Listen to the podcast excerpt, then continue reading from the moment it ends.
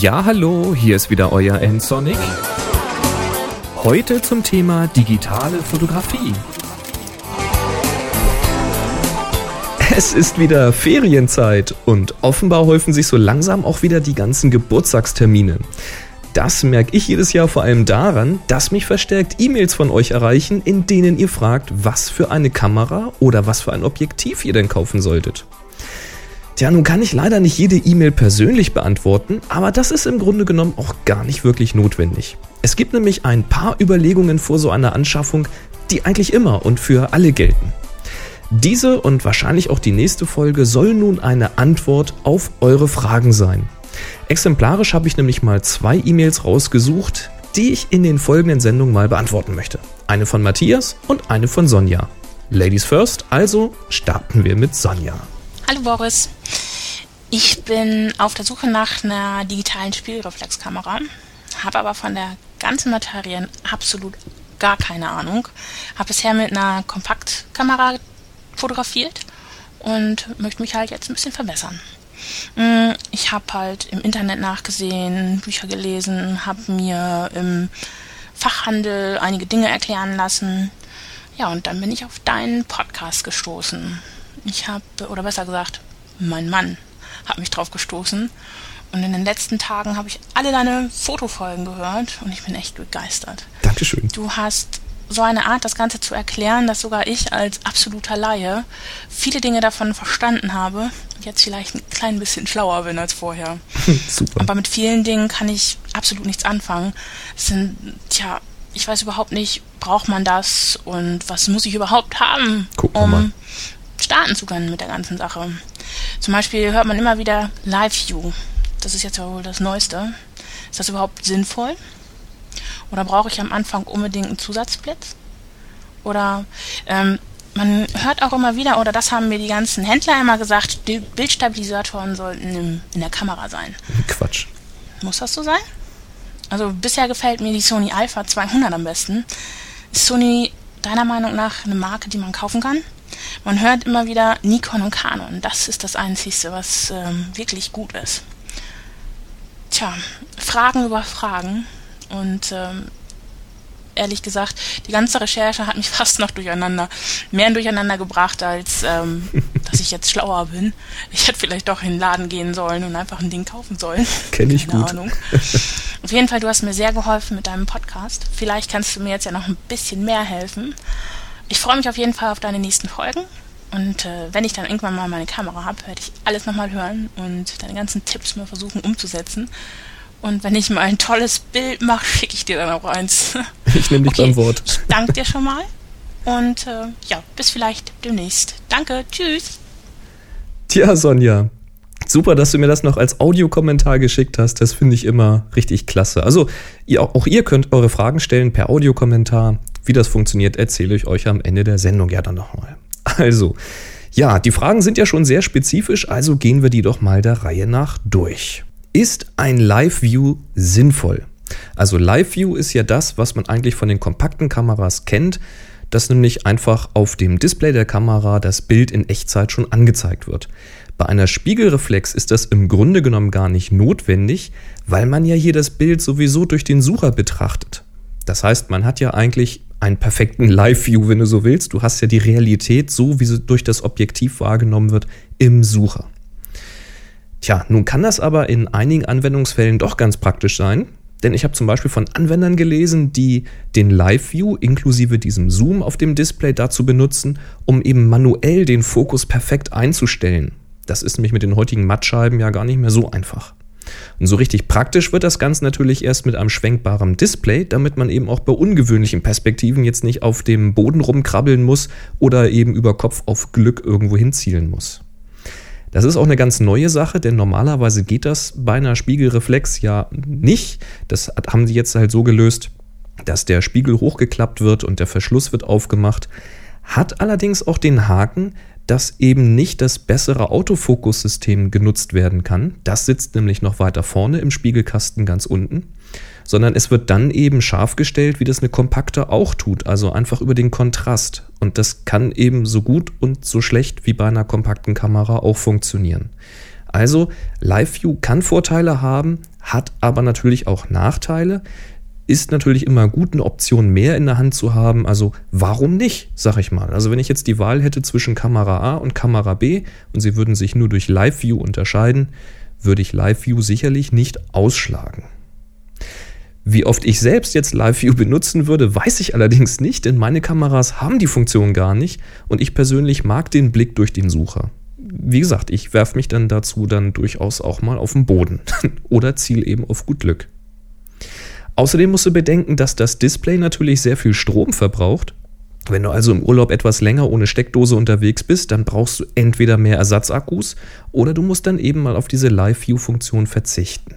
Also immer gucken, wo ist das, wo ist der Einsatz dafür? Nur wenn man es dann hat, kann das natürlich vorteilhaft sein. Kommen wir mal zum Blitz.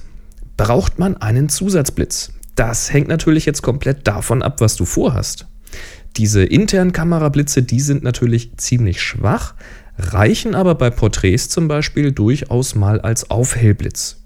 Wenn du jetzt aber größere Gruppen ausleuchten möchtest, vielleicht auch mal indirekt über die Zimmerdecke oder über die Wand, dann brauchst du einen deutlich stärkeren Blitz, der dann auch schwenkbar ist, den du also nach oben oder zur Seite richten kannst.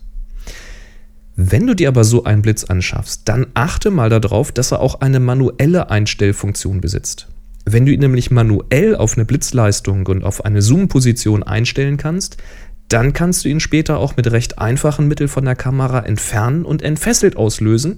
Und da macht es eben richtig Spaß, mal mit Blitzlicht zu arbeiten. Zum Thema Blitzen, da gibt es hier in meinem Podcast mehrere Folgen. Die bisher, ich glaube, achtteilige Serie fängt irgendwo bei Folge 122 an und geht dann unterbrochen durch ein paar andere Folgen äh, nach oben weiter. Also einfach mal durchblättern, mal durchhören. Tja, Bildstabilisator. Ich habe vorhin schon Quatsch gesagt. Ähm, ich erkläre es mal gerade. Also da gibt es grundsätzlich zwei Methoden. Die erste Methode ist, der Stabilisator sitzt in der Kamera. Dabei ist der Kamerasensor beweglich gelagert und gleicht eben Verwacklung, also Bewegung von der Kamera aus. Und zwar egal welches Objektiv vorne dran steckt. Geht also auch mit dem billigsten Objektiv. Die Variante 2, da sitzt der Stabilisator im Objektiv. Dabei ist in dem Objektiv eine bestimmte Linsengruppe beweglich gelagert und gleicht eben die Bewegung, das Wackeln des Objektivs aus. Das ist natürlich dann durchaus optimiert auf dieses Objektiv. Der entscheidende Unterschied zwischen diesen beiden Methoden, wenn die Stabilisierung im Objektiv passiert, dann ist eben auch der Blick durch den Sucher stabil. Und das ist bei der Bildkomposition extrem hilfreich und man bekommt halt auch sofort ein Gefühl dafür, ob die Technik in einem bestimmten Fall überhaupt in der Lage ist, das Bild zu stabilisieren. Gerade im Telebereich ist es sehr praktisch, wenn du durch den Sucher guckst und da eben auch ein ruhiges Bild hast. Findet die Stabilisierung jetzt in der Kamera statt, also erst hinter dem Spiegel, dann klappt das zwar mit jedem Objektiv, aber das Sucherbild zittert natürlich weiterhin und man sieht erst am Ergebnis, ob es überhaupt funktioniert hat. Außerdem kann es natürlich sein, dass die Stabilisierung nicht mit jedem Objektiv gleichermaßen gut funktioniert.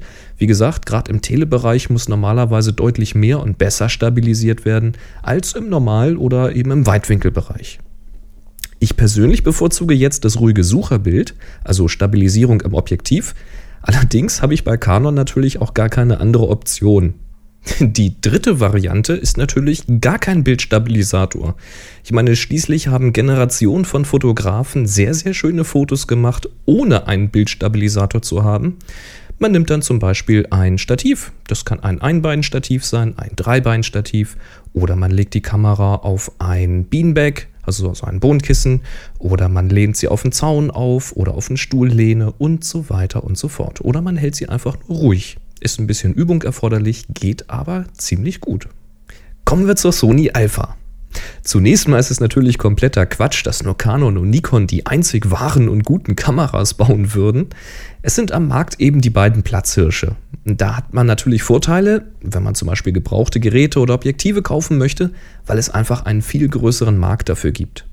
Aber die anderen Hersteller, wie eben Sony, aber auch Pentax, Fuji, Olympus und so weiter, bauen eben auch keine schlechten Kameras und teilweise sind sie den großen roten und gelben, also Nikon und Canon, sogar überlegen, wenn sie zum Beispiel wasser- und staubdichte Gehäuse auch bei kleineren Modellen schon anbieten. Ich persönlich habe eine Canon-Kamera, beziehungsweise zwei davon, weil ich eben seinerzeit schon analog mit Canon eingestiegen bin und mit den Geräten eben ganz gut klarkomme. Außerdem hatte man schon Objektive, konnte die jetzt weiterverwenden. Naja, das alte Spiel eben.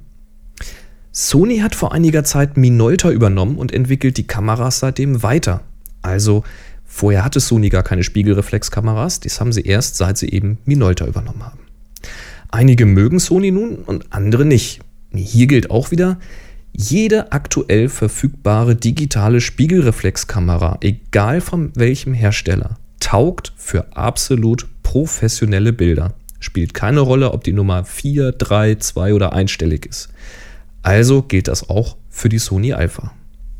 Wenn du mit dieser Kamera ein gutes Gefühl hast, wenn sie gut in der Hand liegt, wenn du die Anzeigen gut lesen kannst, wenn du schnell herausfindest, wie du Blende, Belichtungszeit und ISO ändern kannst und diese Werte dann auch schnell ändern kannst, dann spricht im Grunde genommen nichts gegen eine Sony.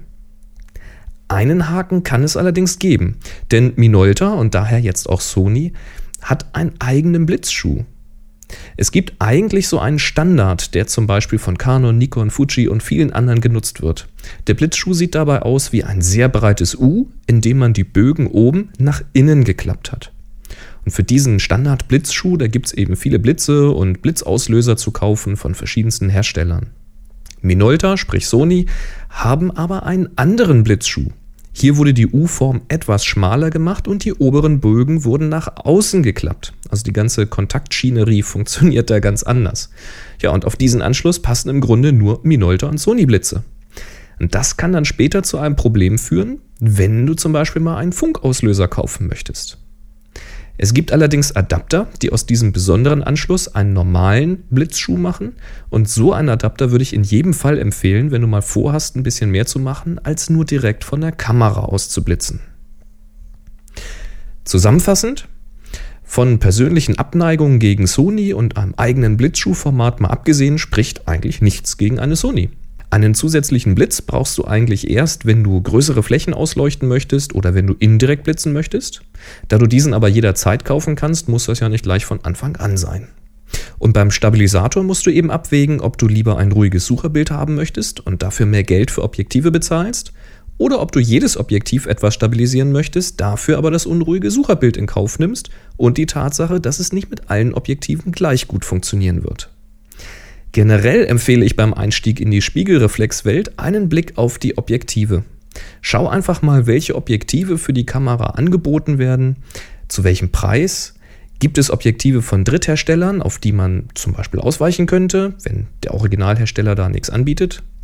Vergleich mal die Preise der Objektive mit anderen Anbietern. Denn das Gehäuse kaufst du zwar einmal, aber die Bilder werden zu einem Großteil vom Objektiv bestimmt. Du wirst also mehr Objektive als Gehäuse kaufen und hier lohnt sich dann durchaus mal der Vergleich. Also, ich hoffe, ich konnte dir weiterhelfen und ich hoffe, es hat auch euch allen da draußen etwas weitergeholfen, wenn ihr vor dieser Entscheidung steht, was soll ich denn nur für eine Spiegelreflexkamera kaufen?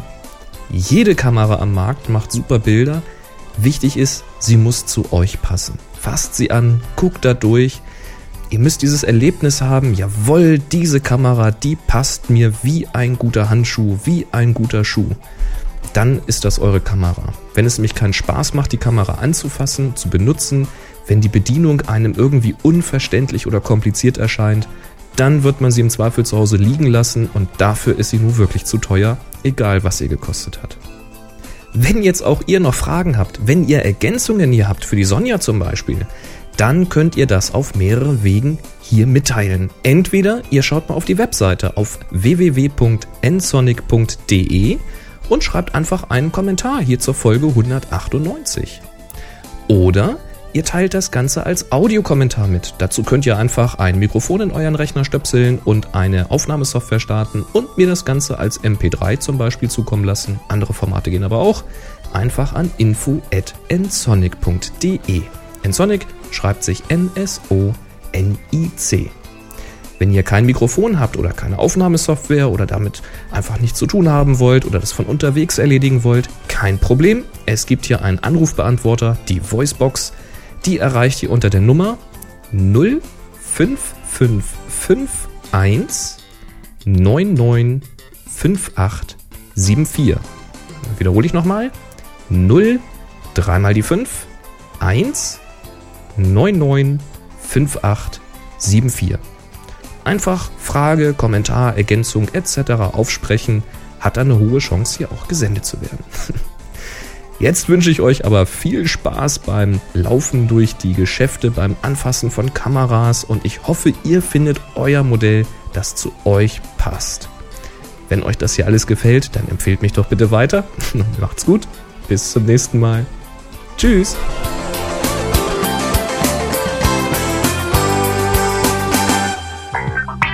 Sie hörten eine weitere Produktion von nsonic www.nsonic.de photocastnetwork.com, your photography resource in the potosphere.